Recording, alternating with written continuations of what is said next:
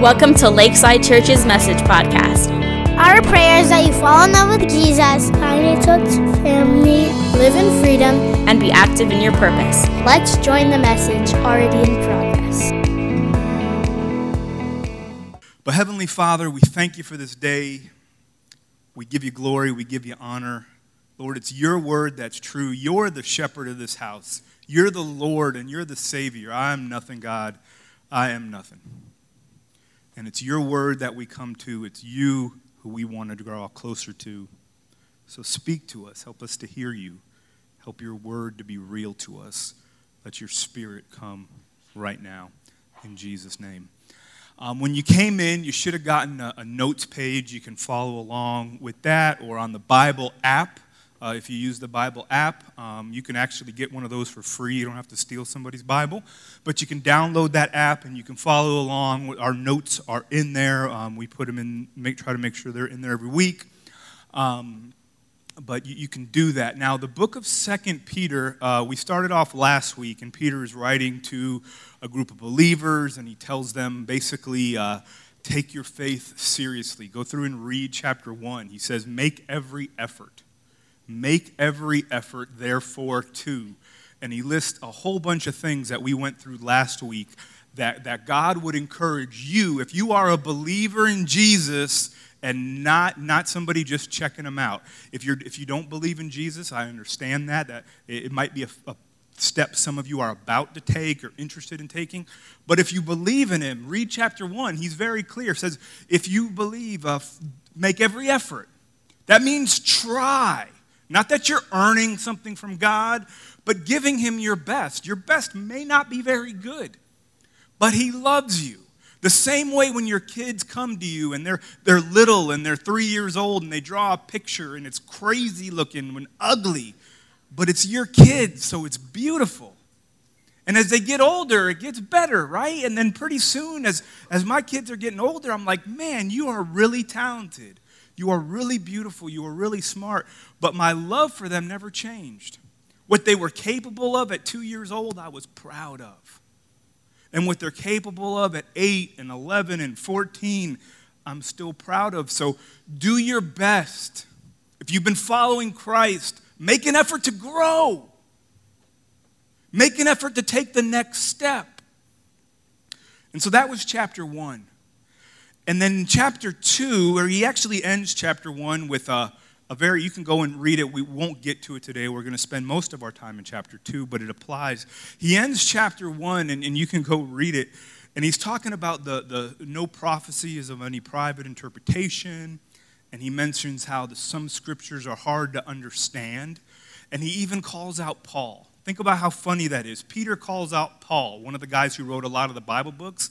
And you can read the verse, and he's like, some of the things Paul's right are really hard to get. They're really hard to understand, and some people twist those. And I believe that the Bible was written under the inspiration of the Spirit, and it should be read under the inspiration of the Spirit. And even then, some things are hard to understand. And that brings us to our topic in chapter 2, verse 1. Um, and it says, but. So he's changing. He says, but false prophets always arose, um, sorry, false prophets also arose among the people, just as there will be false teachers among you. There will be. And you got to understand this. There are going to be false teachers among you. There might even be somebody in this room. We know the enemy comes and he plants wheat, and there's also tares. And I'm not calling anyone out individually. I, I don't have a feeling about anyone in here. There's, if I did, I'd tell you to go.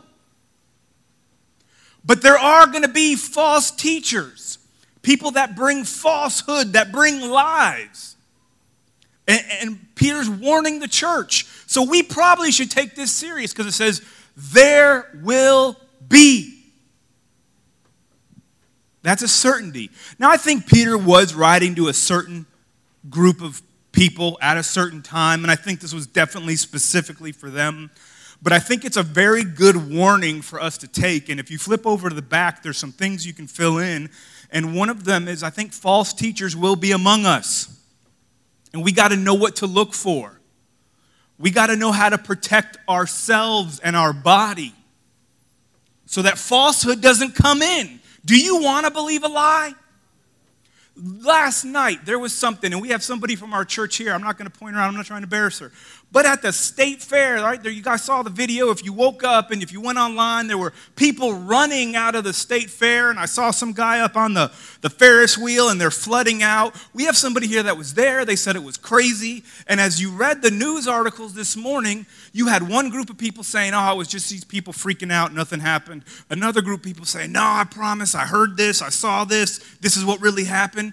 And we're in a day and age where there's so much to read and there's so much to study that, man, it's hard to tell what's going on. You can read stuff from all over the sphere and you get so many opinions. And there are some people that are right. There are some people that are wrong on accident. And there are some people that are lying. There's multiple things coming, and it's the same way with the scripture. Some of us in here are right. Some of us in here, myself included, are wrong. And may God never allow any of us in here to lie on purpose. And the other point I want to say before we move through the scripture is that there's a difference, and this is a, something that you can put on the screen and it's on the back. There's a difference between a false teacher and a teacher who's wrong. Because even Peter himself was corrected by Paul, if you read the book of Acts. Man, I started preaching when I was 18 years old. How stupid were you at 18? Some of you are very close to 18. In 10, 20 years, you're going to think, man, I was a dummy. Has anybody done that? You've looked back on something? You've seen a memory on Facebook, something you've posted, you've, you've found a journal, you've seen an article or a paper you've written, and you're like, what was I thinking and how did I believe that? Or have you always had it right? Because I haven't. So there's been times that I've probably been wrong. Not on purpose, but I've made mistakes. I can't point to one of them. I, there's nothing that sticks out that I says, I know I was really wrong on that, but I bet if I went through and I listened to all my messages since um, I was 18 years old, I could find something that I would disagree with myself about. But the Word of God has never changed. And I wasn't doing it on purpose. I wasn't purposefully lying. I just might have not have had the understanding. But I've done my best to study and to grow and to grow in seminary and, and to do better. But Brother Mike over here, I've, we've known each other for a very long time. He heard me at that age. He could probably tell you the list of stuff that I was wrong on. But I do my best to stay as close to Scripture as possible. But there are false teachers. And that's a different thing. That's what Peter is talking about. And he's going to describe them. And so I'm going to give you some clues, or actually, Peter does. I'm just going to point to them some clues of some things you can look for in a false teacher. If you go back to the verse, it says, False prophets also arose among the people. It's talking about the nation of Israel. There were false prophets, but notice he switches the term and he says, But there will be false teachers among you. People teaching things, explaining things, who will secretly, they're not telling you they're a false teacher, it's a secret, they're sly they bring in destructive heresies. And later on, we'll find out they're also taking your money. They bring in something that sounds good and they pickpocket you. If you don't know this, and I realized this last night, we're raising a generation of kids who are going to be the best pickpockets in the world.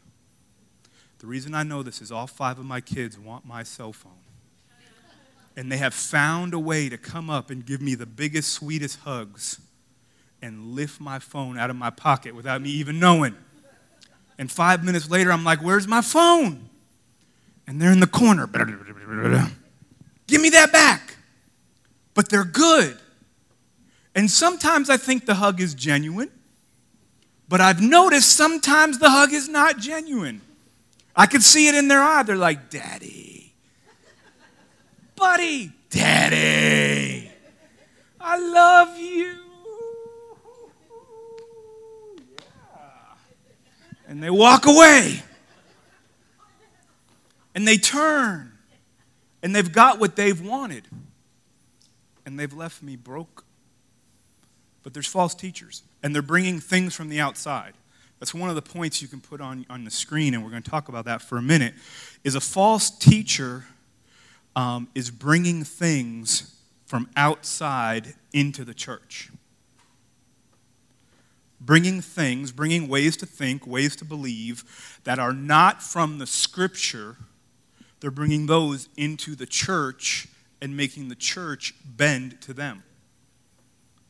Now, your mind just went 100 places. I didn't say anything specific. But if you got your ears open and you got the Spirit of God in you, you can think of the few things that are coming into the church. That the church is calling darkness light, calling evil good. It's happening. It's always happened. It's nothing new. This was 2,000 years ago. But they bring something that doesn't belong into the church. Now, let's not take this too far. There's some stuff that's going to come into the church. Some stuff in culture is fine in the church. What's good in the church? We all speak English here. Let's talk in English. We don't have to read in Greek and Hebrew and only speak Hebrew because all of us would be like, I don't, I don't know what's going on.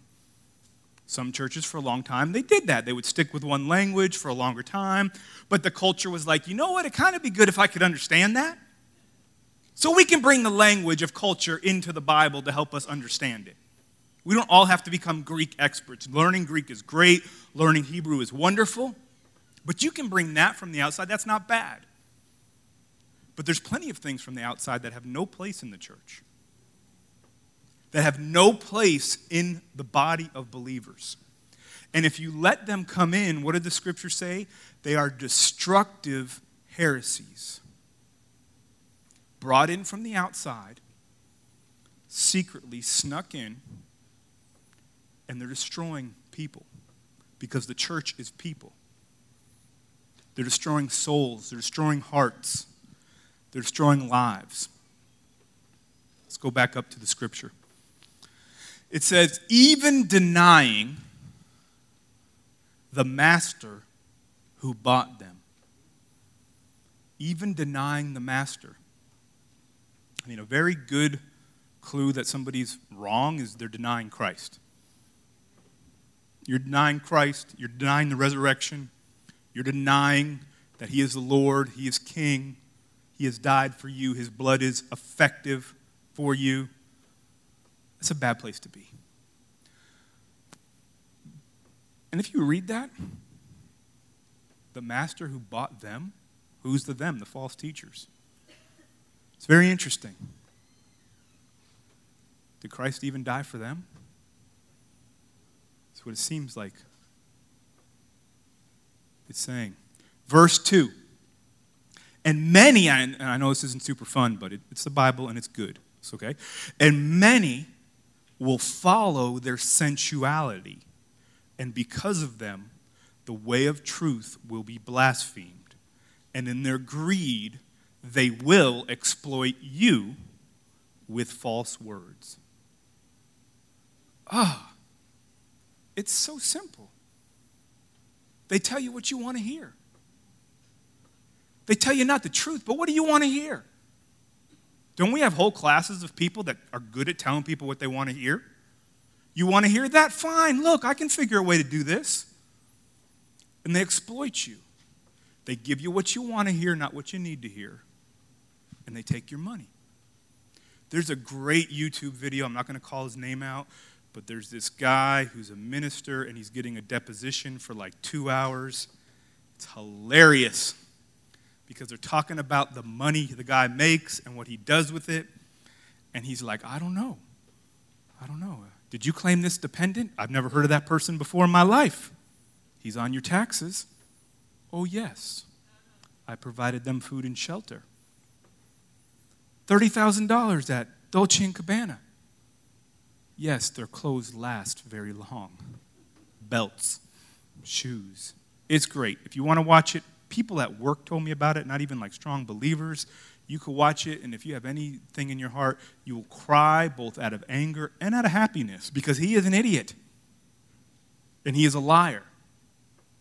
But he has shown how he's manipulated people in some of the poorest cities in the country to give him hundreds and thousands and millions of dollars. Now, I'm not saying a pastor can't have a nice house or a pastor can't have nice clothes, but I'm saying something. This is, something that I take very, very serious because out of all of Jesus' disciples, who's the guy who betrayed him? The dude who couldn't handle money. So I take handling God's money as something like, hey, it went really bad for Judas. And I plan on not going that way.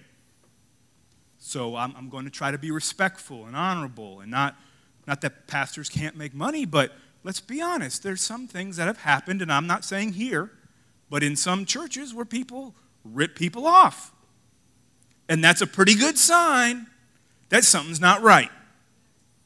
Because the scripture said it. But it says many will follow their sensuality because it sounds good and it feels good because it's sensual. Sensual chocolate Everyone, sensual chocolate. It's something that it just feels good. It, make, it, it tickles the soul, it tickles the body, and it, and it lets you move. But it's actually destroying the soul. Verse 4. Well, actually, let's finish up reading there. I, didn't complete that. It's, it says that God, um, their condemnation from long ago is not idle, their destruction is not asleep. God's going to bring it on them. God's not forgotten. Verse 4, look at what God says about these people. He says, For God did not spare the angels when they sinned, but he cast them into hell and committed them to chains of gloomy darkness to be kept until judgment.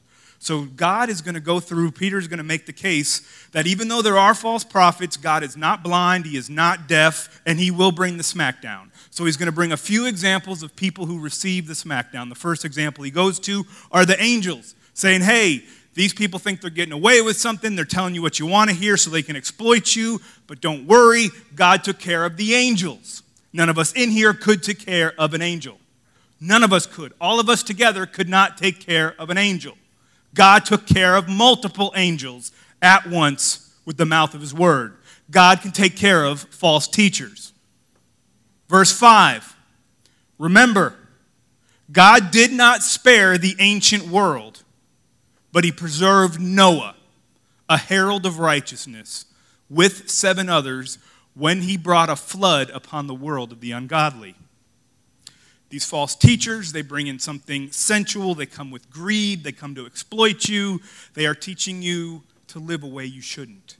It's not just a way you think, but it acts out in the way you live.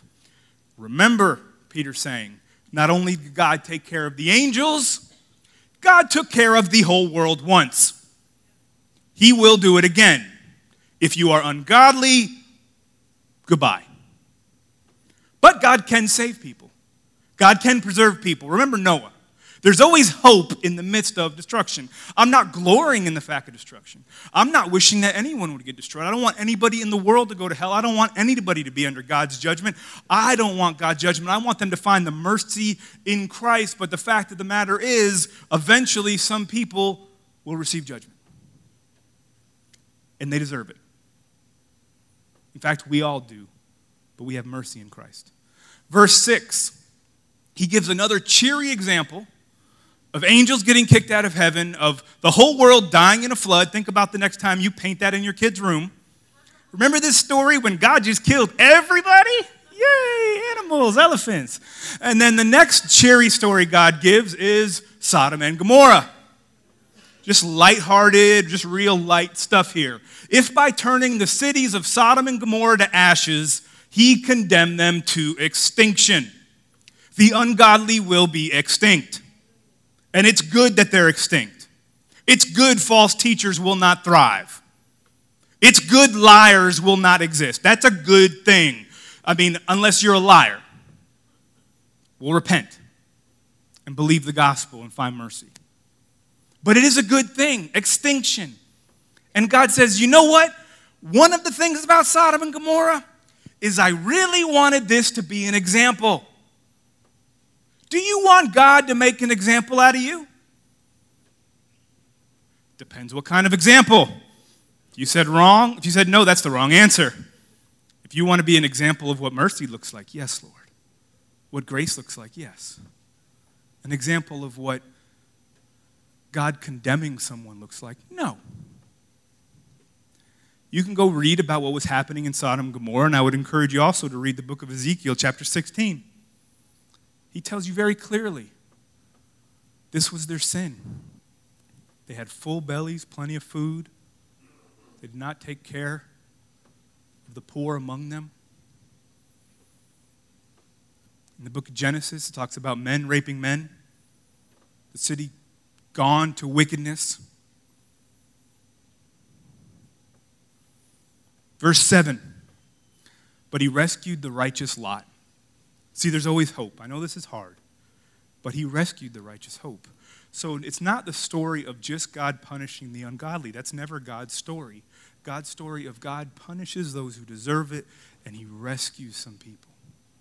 He gives mercy to others. He rescued Lot, who was greatly distressed by the sensual, there's the word again, look it up, conduct of the wicked. For as that righteous man lived among them day after day, he was tormenting his righteous soul over their lawless deeds of what he saw and heard. If you're living in this world, this world that I'm living in now is not the same world that I got saved in. 1998 is not here anymore. 1985, 1975, 19, whenever you were a Christian, 2010, it's not here anymore. But if you look at the world and it doesn't distress your soul, is it righteous? Have you been changed? Do you see as God sees? Because there's some craziness. There's some craziness. But God rescued him. Verse 9 Then the Lord knows how to rescue the godly from trials. You need to know that. I think it's going to happen more. Other countries, it happens a lot more than it does here. I'm not trying to be a fatalist, but there's going to become some time in your life when you have to stand for what you believe, where you have to say, This is what I believe, and I can't change that and trust that God knows how to rescue you. I mean, the church was started in an area where it was illegal. The church was started in an area where they were called the basically the dredge of society. All the problems were blamed on them. And it will probably look like that again one day. Why not? Why wouldn't it? Especially when we allow false teachers in and we reduce what we are from what God wanted us to be. So God will rescue us, God will protect us, but God also knows how to keep the unrighteous under punishment until the day of judgment. That just sounds all bad. I'm not trying to be bad, it's just the Word of God right there sounds pretty harsh. The unrighteous under punishment until the day of judgment. The liars, the thieves, the people extorting and exploiting the body of Christ. They're under God's punishment. And when judgment comes, I would hate to be them. Wouldn't you hate to be that person? Wouldn't you hate to be one that manipulated and stole from God's people? That promised freedom but left them in captivity? And it says, and especially those, verse 10 I did not write this. Especially those. What does especially mean? I'm going to put a little extra sauce on it. Make sure they don't get by it. All the kids are in trouble, but you, especially you. especially those who indulge in the lust of defiling passion and despise authority. I have the responsibility to bring you the word. The best way to avoid false teachers is to be a true student. To you, be a true student. I was meeting with a lady here that has been coming to our church for a couple weeks. We met last week, and one of the things she told me was so rare. She said, I pulled up your statement of faith. I wanted to see what you believed. Most people are like, What? What's that? Do you know what we believe? Be a good student. Study the Word. If you have any questions about anything on our website, you can go read it. You can talk about it. We can have a conversation about what may stick out to you as well. What do you mean by that? And on the flip side, there are people in our body that do not agree on everything exactly the same. There are some topics that we're like, hey, I could be wrong, you could be wrong, you're probably wrong, but we'll just be brothers. I mean, that's how I look like it. I mean, like, I'm pretty sure I'm not the wrong one, but you, you're way off. And we're just hoping you hang around till you get it figured out. No, but there's some things that don't that aren't essential, that are just kind of like, hey, how does this work? But there's some very, very clear things in Scripture that we hold on to dearly. Um, I want to go through a few things. The two marks of a, and we're ending right now, two marks of a false teacher. Um, number one, uh, Peter said greed. Greed is desiring to have more than one's due, insatiableness. Greed, we can put that up there. Greed, desiring have more than one's due. Pastors should get their due.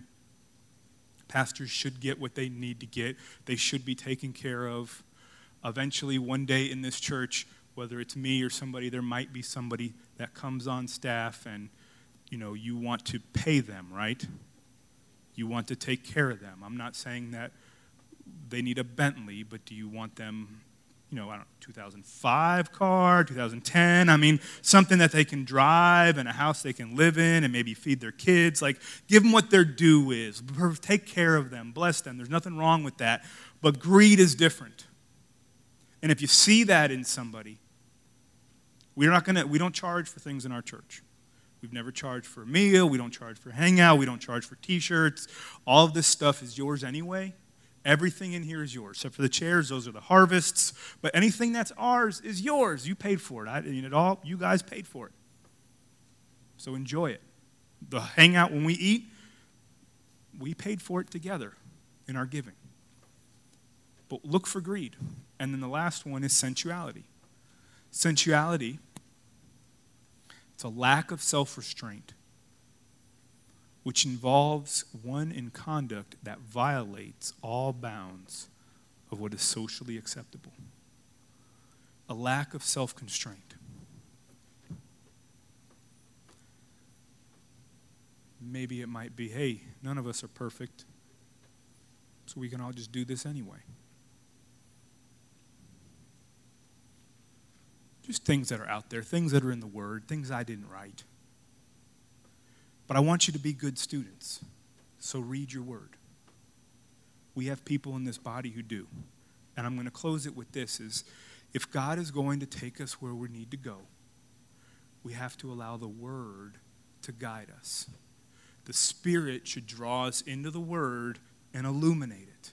We should get understanding. We should get grow. We should be holy. It should be as if Christ is living in us. And how can he live in us if we look so different than what his word says? How can we call ourselves God's people if we don't look like him? You know, my kids all look different. Sometimes they look at me and they're like, You're not the daddy. Some of them, they're like, You're the daddy. But out of the five, there's a couple, they're like, I don't know. Blue eyes? Hmm. Somebody's lying. But as they grow up and they act like me and they think like me and they're sarcastic like me and they're critical of others, I'm like, that's my daughter. She's just like me. Do you have that same resemblance with your Father in heaven? Would you close your eyes just for a second when you bow your heads? And, and I apologize for the weighty word, but I can honestly say I didn't write it. And I can honestly say the weight is good for the soul sometimes. And I want to challenge you to think through the people you listen to, the people you read, the people you study.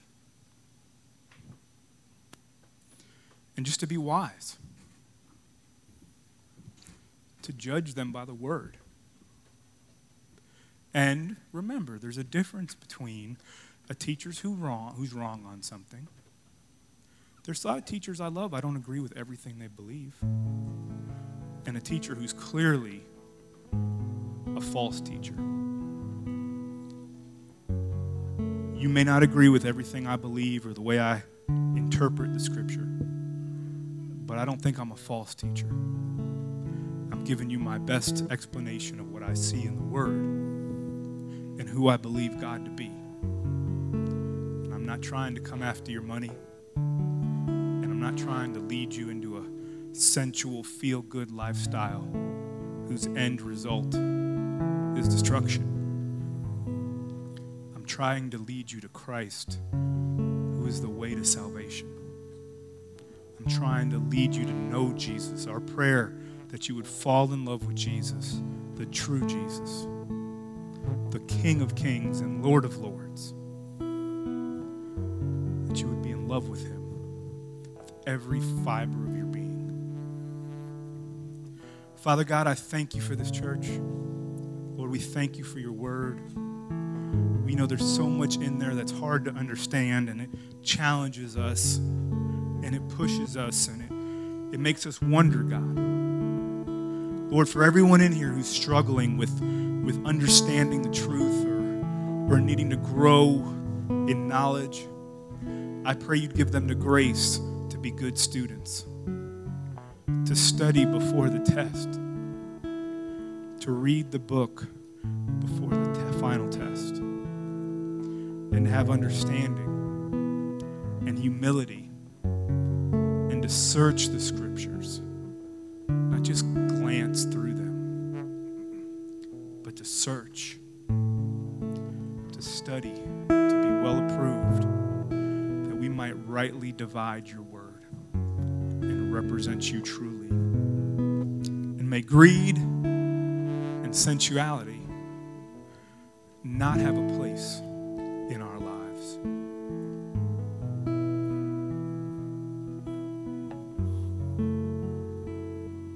Not have a place in our lives. In Jesus' name, amen. Amen. Would you stand with me, church?